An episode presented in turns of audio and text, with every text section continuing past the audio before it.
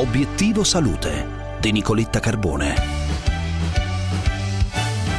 State entrando in doccia, fermi lì. Buongiorno, intanto benvenuti. Eh, sì, perché beh, solitamente poi ci buttiamo sotto la doccia, ci laviamo i capelli e poi boom, si esce.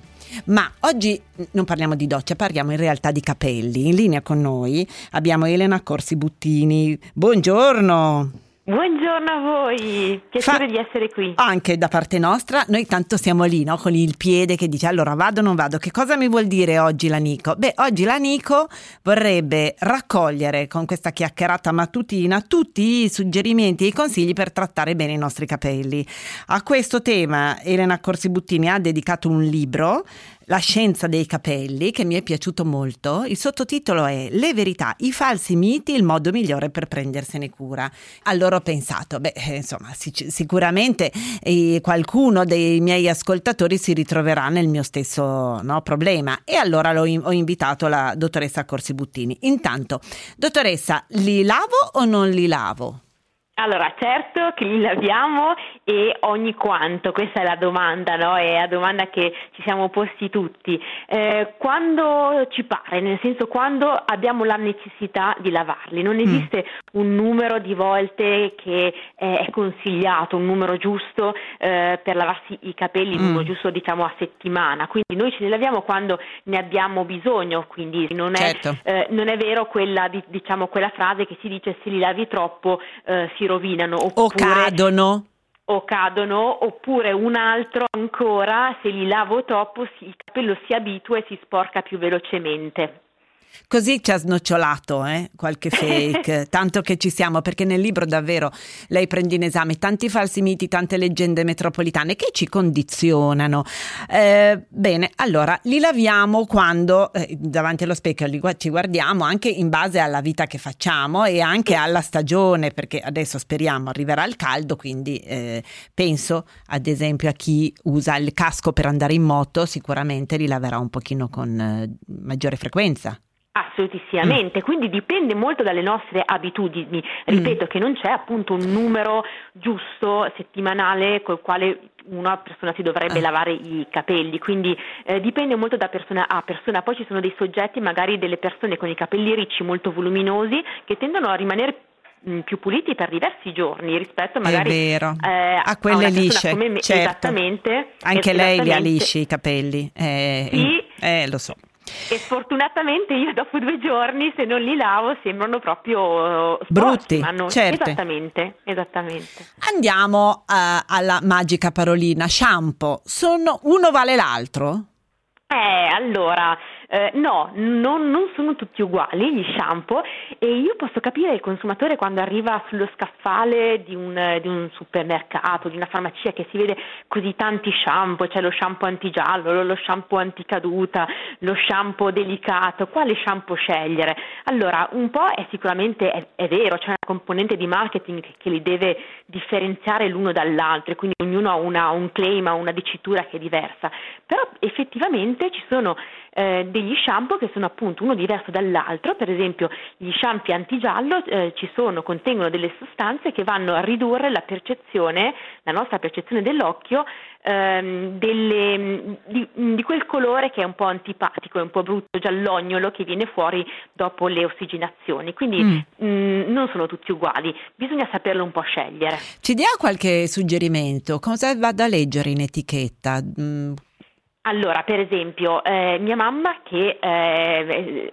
ha, i capelli bianchi perché or- ormai è, è avanti con gli anni, eh, lei ha, ha scelto eh, di, ehm, di non colorarseli, quindi Sì. lei ha un capello bianco e per evitare le- la formazione insomma, di, quel- di quelle striature giallognole che si formano sui capelli, anche dovuto a magari delle decolorazioni, prende uno shampoo antigiallo. Ok. Se invece io sono, ehm, ho ho il capello appunto liscio che tende magari magari ad annodarsi, sicuramente prenderne uno con la dicitura ehm, condizionante, un 2 in 1 per esempio. Sì. Se ho un bimbo piccolo, allora sicuramente devo andare su quegli shampoo che contengono dei tensi attivi che non bruciano sugli occhi eh, e quindi magari sono indicati eh, per, per, i bimbi. No? Quel, ci, ci, sono alcuni shampoo che ah, hanno sempre questa dicitura senza lacrime, eh, no tears, quindi mm. Eh, c'è proprio questa mh, mm, in, dicitura che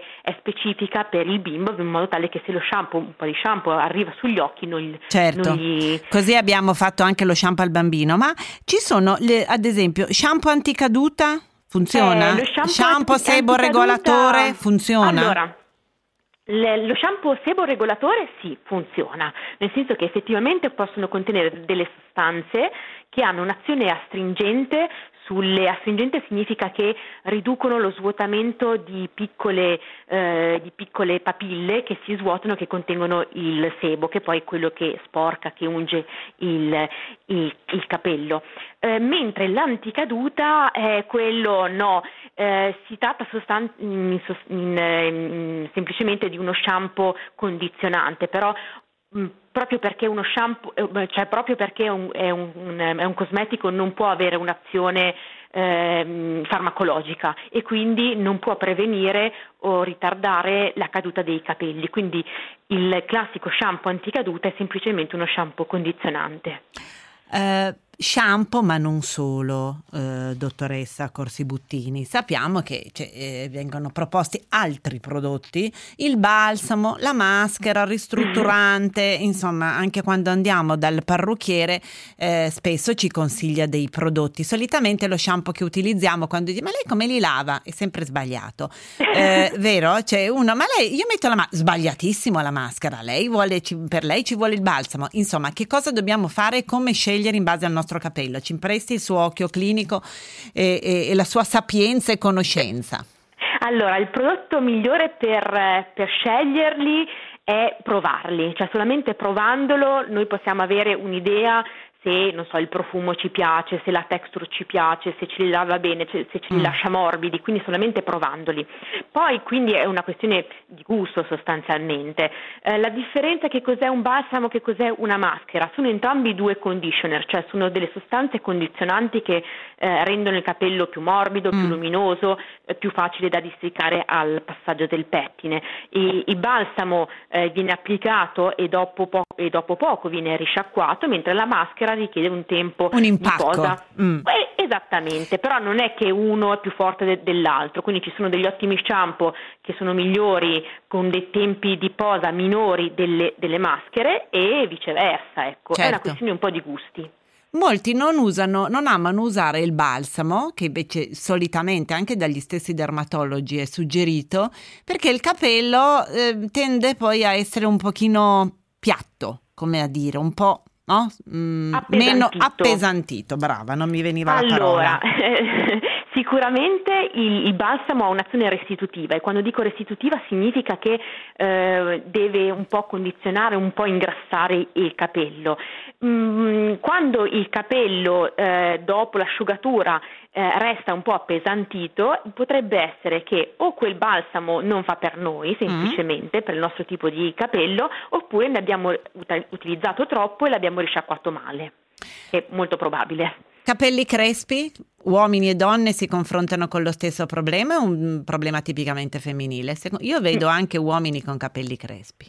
Sì, assolutissimamente. Magari nella donna è più evidente perché il capello è più lungo e quindi eh, l'increspatura è più appunto evidente mm. e in questi casi come si può fare? Uh, con un semplice conditioner, anche qua sempre dopo l'asciugatura oppure anche eh, magari so, rientriamo da una giornata molto piovosa e quindi ci diamo un colpo, un, un, un po' di prodotto, di, di, conditioner, soprattutto ci sono quei conditioner che sono molto comodi che non serve ri, risciacquarli, quindi si, si, dà una spruzzata e siamo eh, con i capelli diciamo puliti, nuovi e, e, e, a posto. A proposito di capelli puliti e nuovi, shampoo secco. Eh, in emergenza, oddio, guarda che testa. Dai, un po' di shampoo secco fa bene, fa male eh, da usare solamente nei casi di emergenza? Può diventare, un, può sostituire un lavaggio? Come, come... Allora, sicuramente non lo, sostitu- non lo sostituisce, cioè lo shampoo secco è chiamato shampoo ma non è uno shampoo, sono praticamente delle polveri mm. e del talco sostanzialmente che assorbe il sebo, quindi eh, è, viene utilizzato in quei momenti in cui abbiamo magari un appuntamento all'improvviso, mm. abbiamo, non abbiamo un look di, diciamo ecco. perfetto come vorremmo, ci diamo una risistemata con lo shampoo secco, ma sicuramente non può sostituire eh, il classico lavaggio che facciamo noi ehm, quotidianamente oppure un giorno sì, un giorno no, ecco. Prodotti per coprire la ricrescita in, questi, in, questo periodo, quando i parrucchieri erano chiusi, molte, eh, molte amiche, molte ascoltatrici mi hanno scritto: oh, Devo fare ricorso a questi prodotti proprio perché eh, la crescita si vede e così la copro. Eh, indicazioni, suggerimenti, consigli? Allora, eh, volentieri, che cosa fare? Farsi una bella tinta. Allora, e qui apriamo il, le varie tipologie di tinte, perché ci sono quelle che si fanno a casa e quelle che si fanno dal parrucchiere. Che differenza c'è tra le due tinte?